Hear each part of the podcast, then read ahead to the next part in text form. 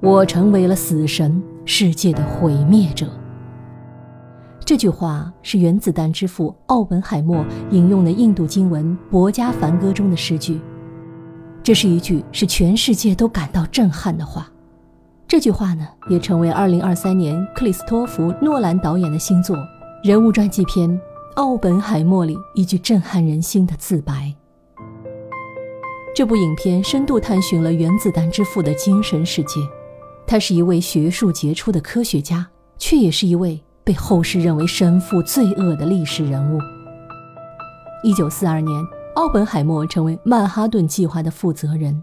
一九四五年七月十六日，奥本海默和曼哈顿计划的科学家在美国试验成功，引爆了第一颗原子弹，他因此闻名世界。一九四五年。两枚旨在结束第二次世界大战的原子弹，分别于1945年8月6日和8月9日被用于对日本广岛和长崎的毁灭性袭击。两枚炸弹造成超过十万人死亡，两座城市被瞬间夷为平地。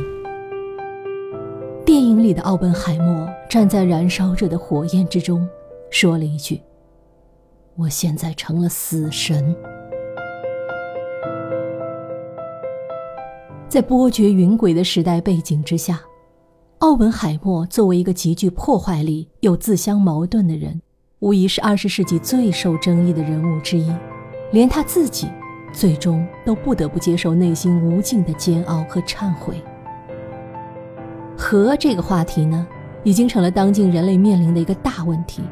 所以，今日我们再来看奥本海默引用印度经文里的这句话，就不再是单纯的回顾历史，而是借由历史的残酷反思人类的当下与未来。